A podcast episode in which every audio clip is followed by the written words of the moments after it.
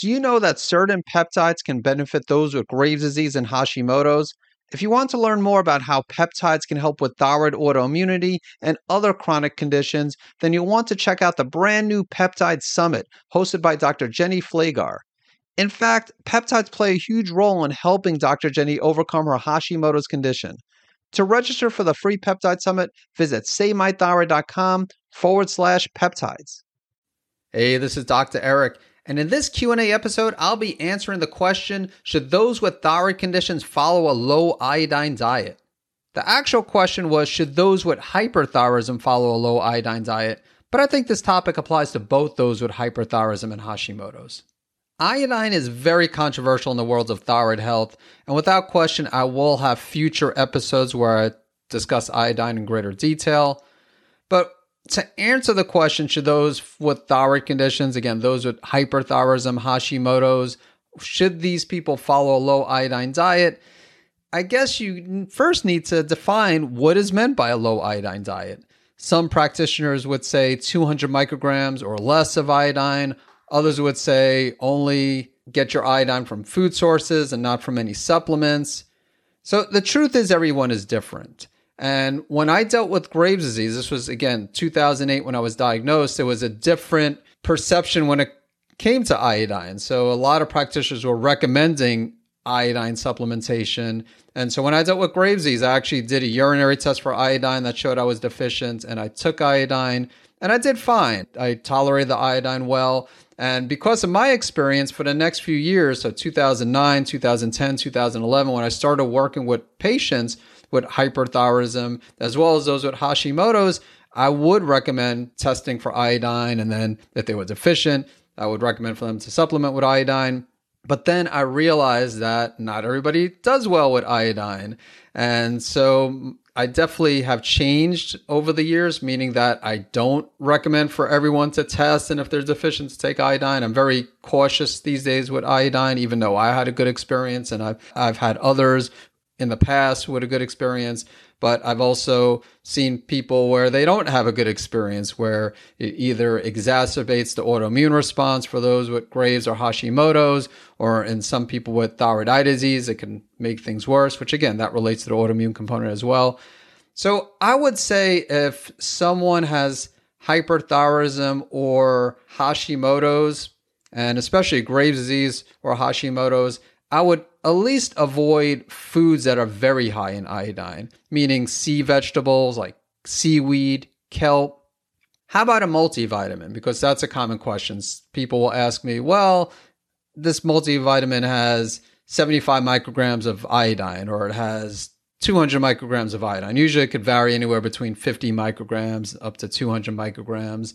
Most of the time, I don't see a problem with people taking a multivitamin with iodine again, everybody's different. And if you want to play it safe, you could always take a supplement, a multivitamin. If you're taking a multivitamin, I can't say that all my patients take a multivitamin, but but if you take a multivitamin, you could take one that doesn't have iodine. But most of the time, I don't see a problem with a multivitamin that has iodine in there. And then another thing to consider is for those again with Graves' disease or Hashimoto's, are your thyroid antibodies decreasing or increasing? If your condition isn't improving, this doesn't mean that it's related to the iodine, but it very well could be. And so if you if you're not following a low iodine diet, then maybe at this point you might consider following a really low iodine diet. Again, th- that brings us back to the definition. What is a very low iodine diet? So some would say 200 micrograms or lower, which is is challenging to to follow that type of diet. It's it's definitely doable.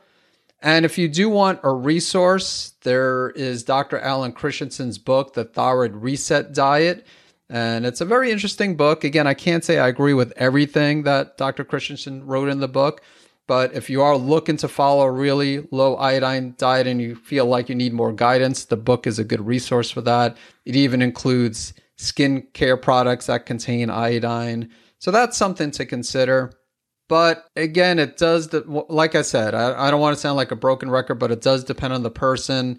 That if someone's following autoimmune paleo, for example, they're not eating eggs, which are higher in iodine. But But I can't say if someone's following a regular paleo diet that I'll tell them to stop the eggs. But again, if they're not improving, whether their antibodies aren't decreasing, or if someone, let's say if someone has a non autoimmune thyroid condition, let's say they have toxic multinodular goiter and things aren't improving, then maybe they would avoid the eggs if they're eating eggs. So it's something where you definitely could start with a very low iodine diet off the bat if you want to. I can't say that I have everybody I work with consume 200 micrograms or less of iodine in the form of supplements and food. Now, I will say that if you're thinking about supplementing separately with iodine, that I definitely would be cautious about this. And if you do consider doing this, I would work with a practitioner. Also, I need to mention that if someone has a non autoimmune thyroid condition, then iodine can make things worse or better. An example of this is toxic multinodular goiter. Sometimes iodine can worsen nodules or a goiter, but also if someone is deficient in iodine, that can lead to the formation of thyroid nodules and or a goiter. So that's also something to consider. And finally, just a reminder that iodine is a mineral, and so a lot of people they think iodine is all bad, but you don't want to have an iodine deficiency. So once again, you want to be cautious about taking too much iodine in the form of supplements and even really high amounts in the food potentially. But just remember that every mineral is important for optimal health, and that includes iodine. So, one more time to answer the question should those with thyroid conditions follow a low iodine diet? So, my answer is that most people with hyperthyroidism and Hashimoto's probably don't need to follow an extremely low iodine diet, meaning 200 micrograms or less per day, but it does depend on the person. And if someone wants to start out with an extremely low iodine diet, that's fine. Or if someone isn't improving, then again, they could switch gears and follow a low iodine diet. So, really is up to the person whether or not they want to start with a low iodine diet or just start by not going crazy with food sources of iodine and supplemental sources of iodine. Yeah, so that's my experience with iodine in my practice and I hope you found this Q&A episode to be valuable and I definitely will be expanding more on iodine in the future. And I look forward to catching you in the next episode. Thank you for listening to the Save My Thyroid podcast. If you haven't done so already, make sure you hit subscribe to stay up to date on the latest thyroid health related topics. And to get your free thyroid and immune health restoration action points checklist, visit SaveMyThyroidChecklist.com. Thanks so much for tuning in. I want to let you know about a product called Hepatoimmune Supreme, which is a unique supplement that has a rare combination of N-acetylcysteine, also known as NAC, milk thistle, and schisandra to support the liver. And it also has a few mushrooms that can help support the immune system, including cordyceps, which has both immune modulating and adaptogenic properties and is great for those with Graves' disease and Hashimoto's. To learn more about Hepatoimmune Supreme, visit SaveMyThyroid.com forward slash liver support.